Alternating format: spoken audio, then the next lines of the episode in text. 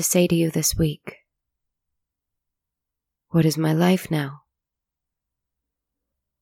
What was my life before, I suppose, is another question. Before this. Before this other person was in my life. He doesn't insist on togetherness all of the time, which is good. In fact, we spend a fair deal of time apart. He is not possessive. He does not impose. He is trying not to indulge in his worst, most pressing desire. He is trying not to kill. He is trying, as I have, to walk in your world not as a threat, but a part of it.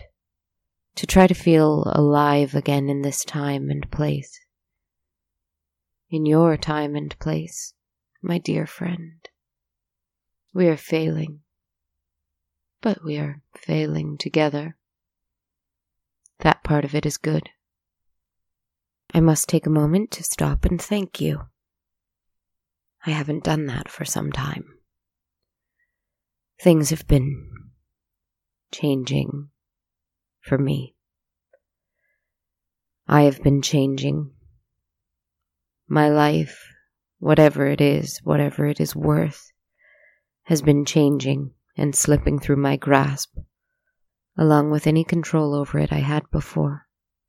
But you, you have been there, listening, quiet and constant. Thank you. But he is here again, and I don't know what he wants or what he expects. Well, to be honest, he is not here right now.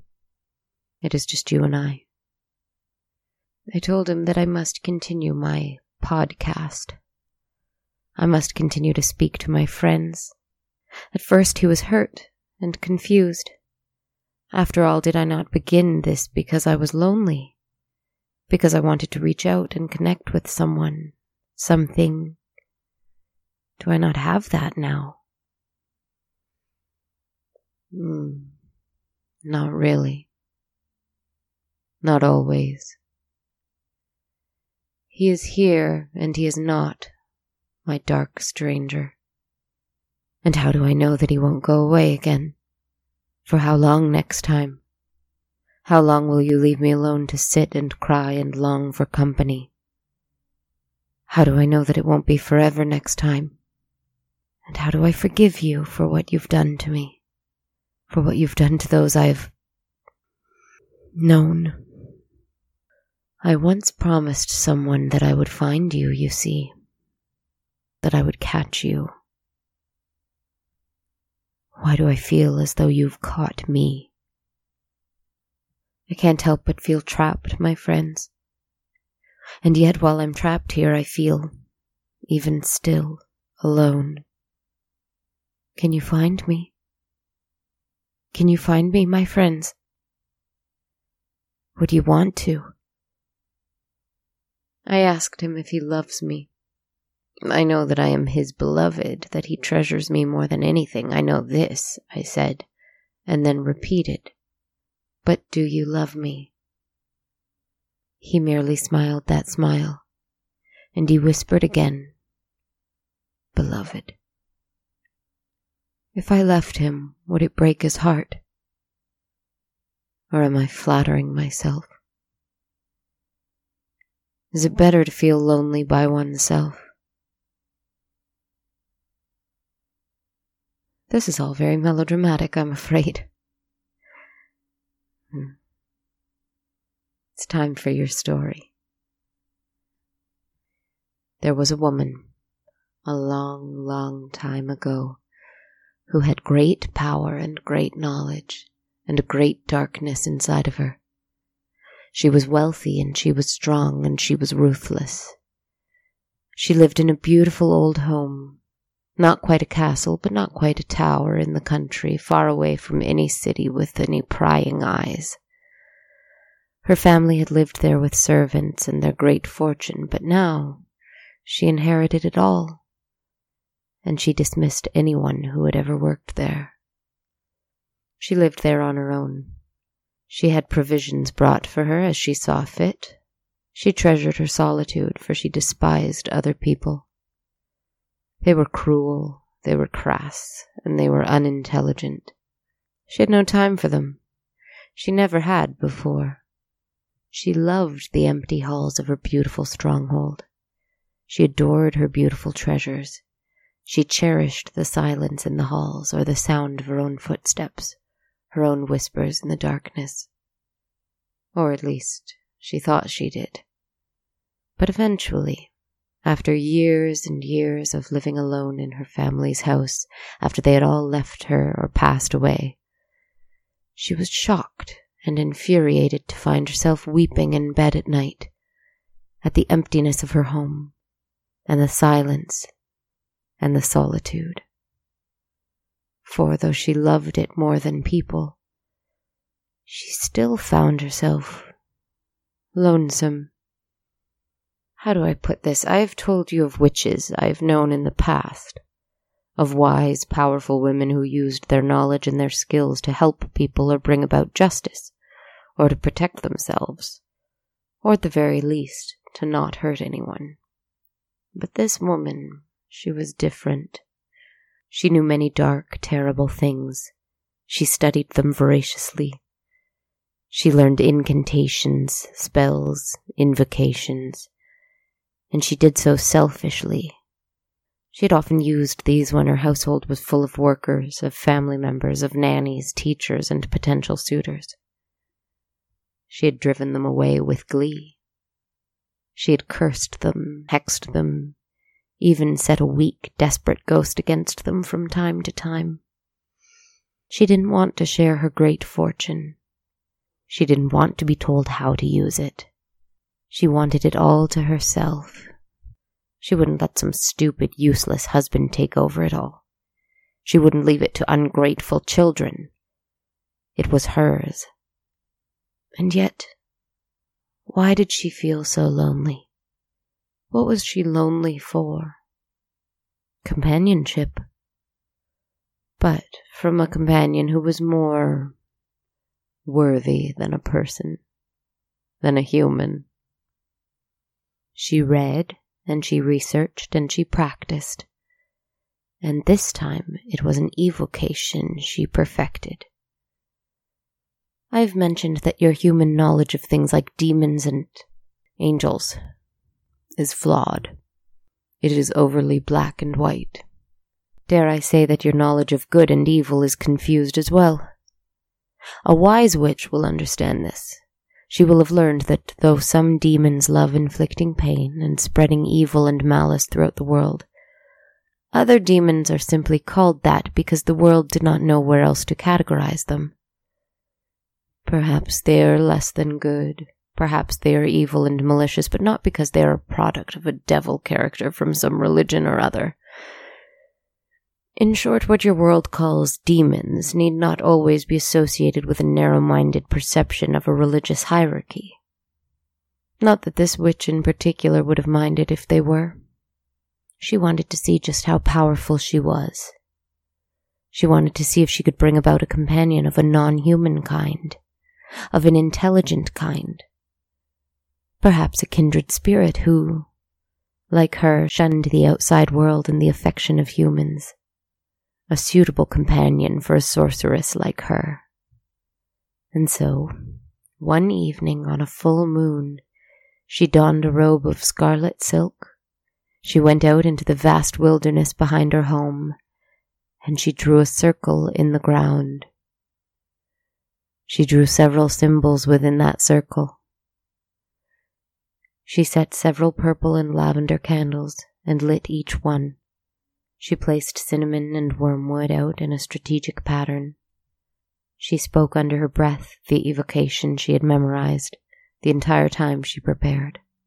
And she cut her hand deeply and quickly and formed a circle of blood around herself. And she waited. Eyes closed, breath deep and steady she waited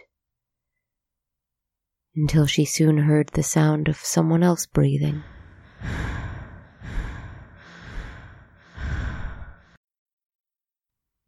she opened her eyes. A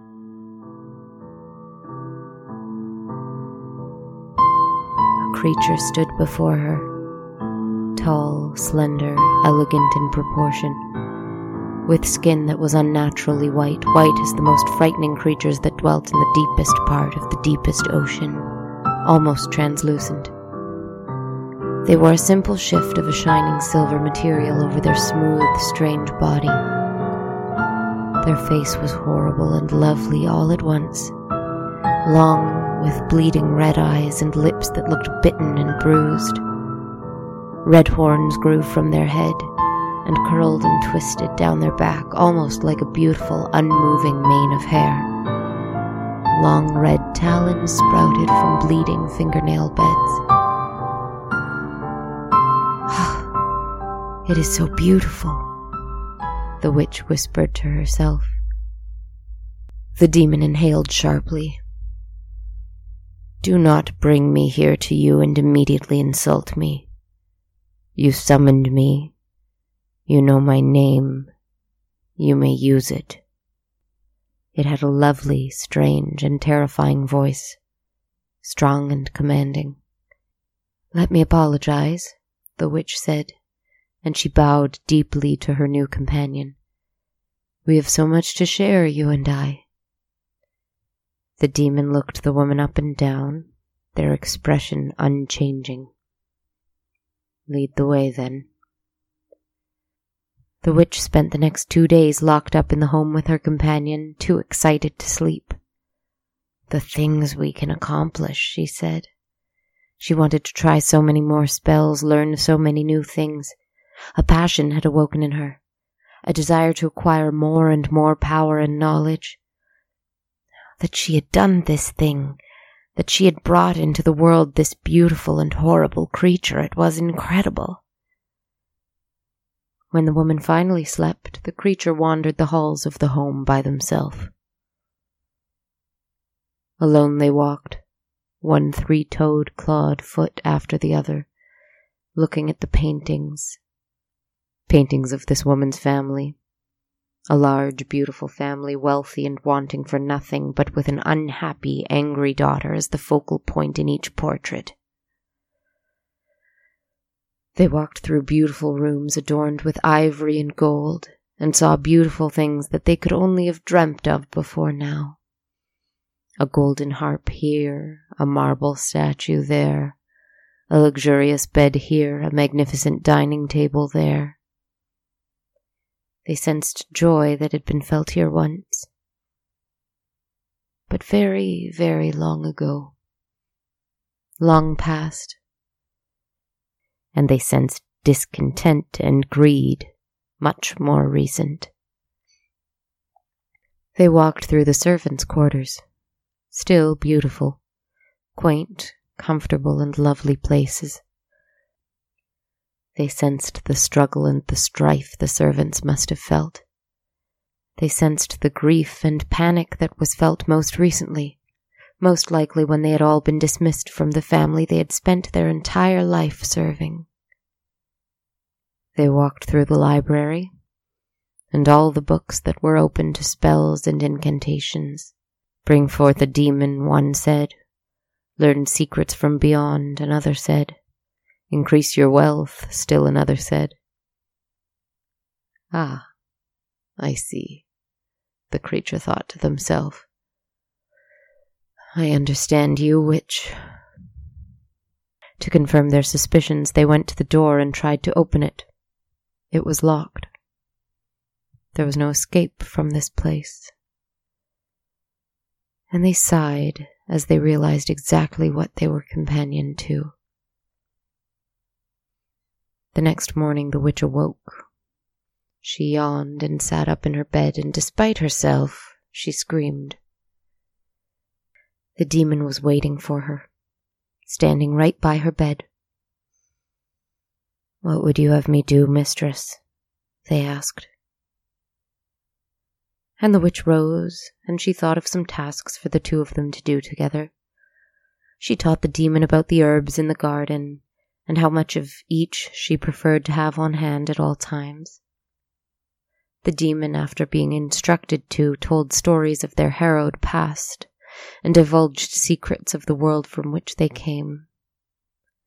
Day after day passed with menial task after menial task, and the woman found herself entranced with this red and white demon before her. Their dark and emotionless voice, their deep and fathomless eyes, their unknowable storage of knowledge of secret things, their elegance and poise, and the distance they carried themselves with. Everyone else doted on her, you see. Everyone else wanted her for her beauty, or intelligence, or wealth. This demon did not want her at all. And it was entrancing, charming, and alluring. Weeks passed with this strange friendship, if one could call it that.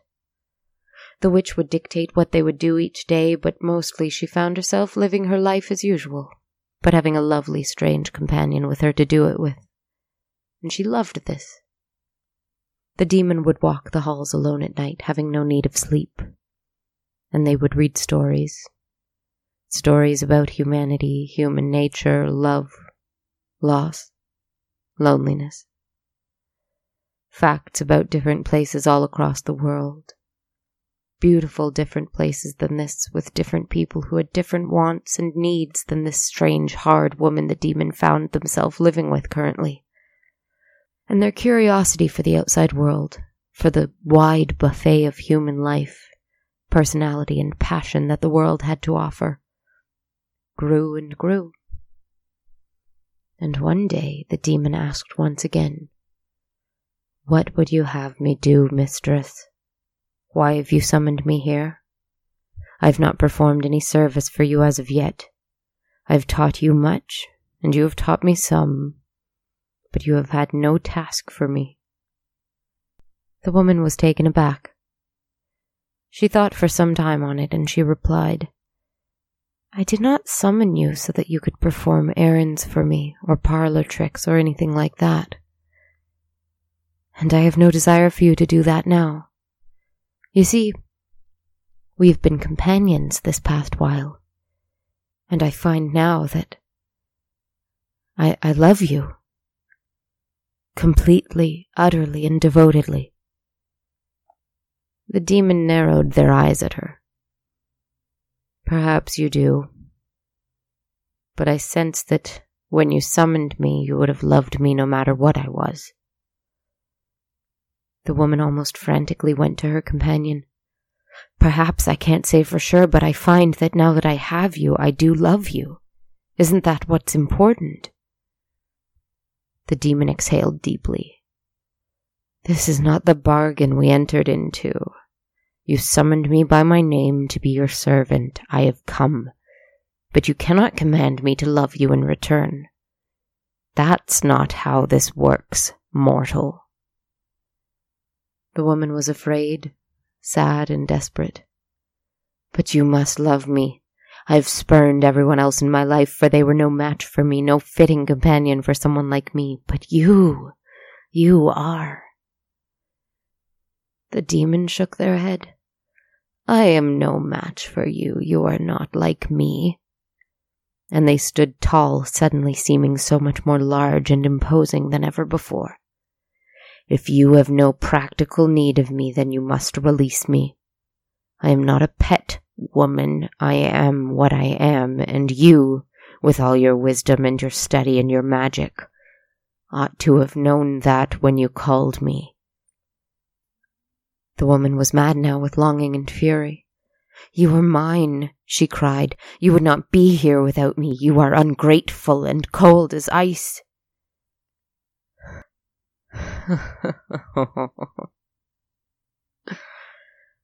and the demon couldn't help but laugh at the hypocrisy of this statement. But then they paused for a long moment and replied calmly. You are dissatisfied with me. Perhaps, mistress, you should try again. And the witch understood, and she agreed. Sadly, for though she wanted a companion who would be more compliant and voluntarily engage with her, She had indeed become enamored of the strange and beautiful creature she had spent the last few weeks with. She had finally met someone as cold and cruel as her. And so her narcissism had finally broken as she saw herself in this pained, broken, lovely ghoul. They went out to the field beyond the house where the first ceremony was performed. The witch drew a circle. The demon helped her light the purple and lavender candles. They spread out cinnamon and. and wormwood. Where was it?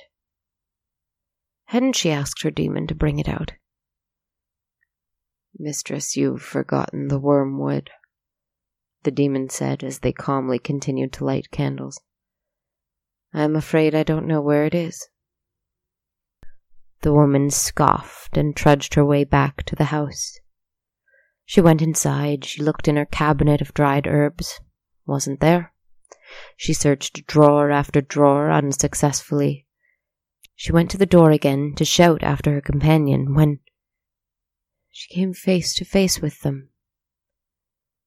The demon smiled at her from across the open door as they clutched the wormwood in their pale, bloody hand. And they whispered, quickly and sharply, Locks within this cage, locks without this cage, and only you inside. So mote it be as you wish you shall receive. And they slammed the door and it locked from the inside and the outside. And the demons stretched their delicate white shoulder blades in the moonlight and their long, lovely neck. And they walked into the woods, even as the witch screamed and cried and swore and begged for mercy from within the house, that no one would ever enter, ever again, and no one would ever leave.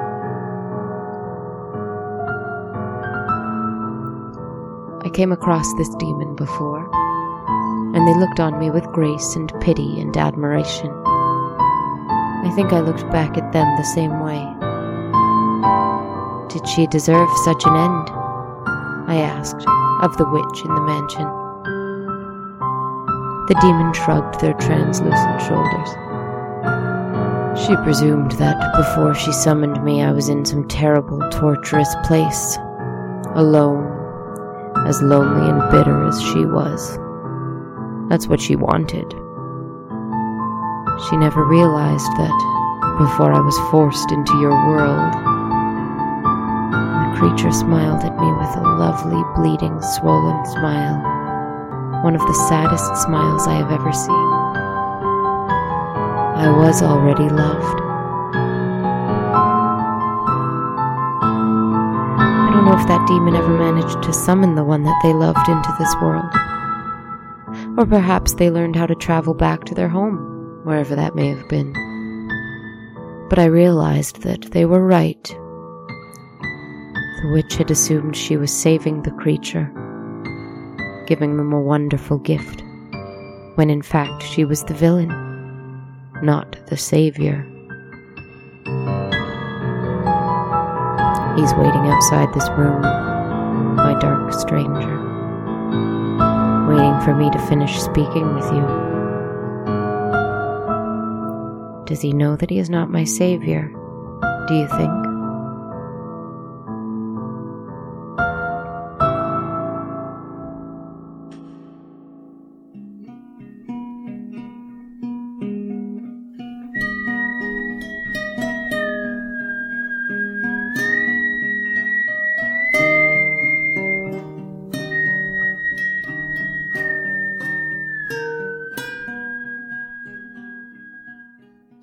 Hello, friends. Thanks so much for listening. Once again, I'm Kristen Zaza, and this has been episode 20 of On a Dark Cold Night. I can't believe it's been 20 episodes already. Can you? Leap and lizards. This week, I have a new review I wanted to share with you. This is a five star review from a user named Dre Blinken, or is it Dr. Abe Lincoln? I'm not sure. Either way, Dre Blinken says in a review titled A Cure for My Insomnia Wow, what can I say? This podcast is amazing. I have never written a review for anything before, let alone a podcast, but this one is deserving. The writing is top notch. You feel like the narrator, Kristen, is actually talking to you when you listen. Not only that, but Kristen's voice is so wonderfully soothing in this dark, sexy way. She could probably read the phone book to me and I could relax and doze off. But her amazing writing along with that voice, it's podcast perfection. I am totally speechless. Podcast perfection. That is extremely encouraging. Uh, thank you so much, Dre Blinken or Dr. Abe Lincoln, however you pronounce it. Thank you, thank you, thank you. If you want to hear your thoughts or reviews or questions read out on the show, drop me one on iTunes, Podknife, Stitcher, or in the comments section on my website. Or you can email your thoughts or questions to darkcoldnightpodcast at gmail.com. You can also tweet your thoughts about the show. I'm on Twitter at a dark cold night, Instagram at dark cold night podcast, and I've got a Facebook group as well that you can check out. Review, write me at, all that fun stuff. And if you want to show your support in another way, you can be like Ellie, Nora, and David and buy me a coffee on ko-fi.com. You can find me there at ko-fi.com slash darkcoldnight or on Patreon at patreon.com slash darkcoldnight. Any little bit helps, as I'm sure you know, a lot of time and effort and love goes into making a podcast, so any support is really, really appreciated. And a free way you can support financially, what? That makes no sense. Well, my friends, wait and see, is to download the Radio Public app and listen to me there.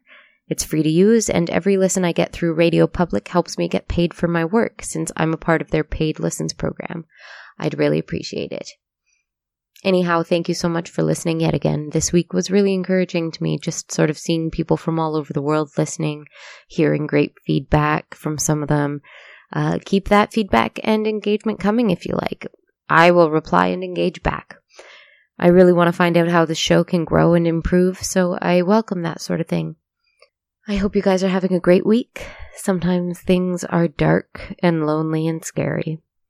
And for me, creating a dark and lonely and scary podcast to share with you all actually combats that feeling somehow. Um, like your narrator, talking to you guys helps me feel a lot better. So uh, I hope I make you feel a bit better too. Take care, friends.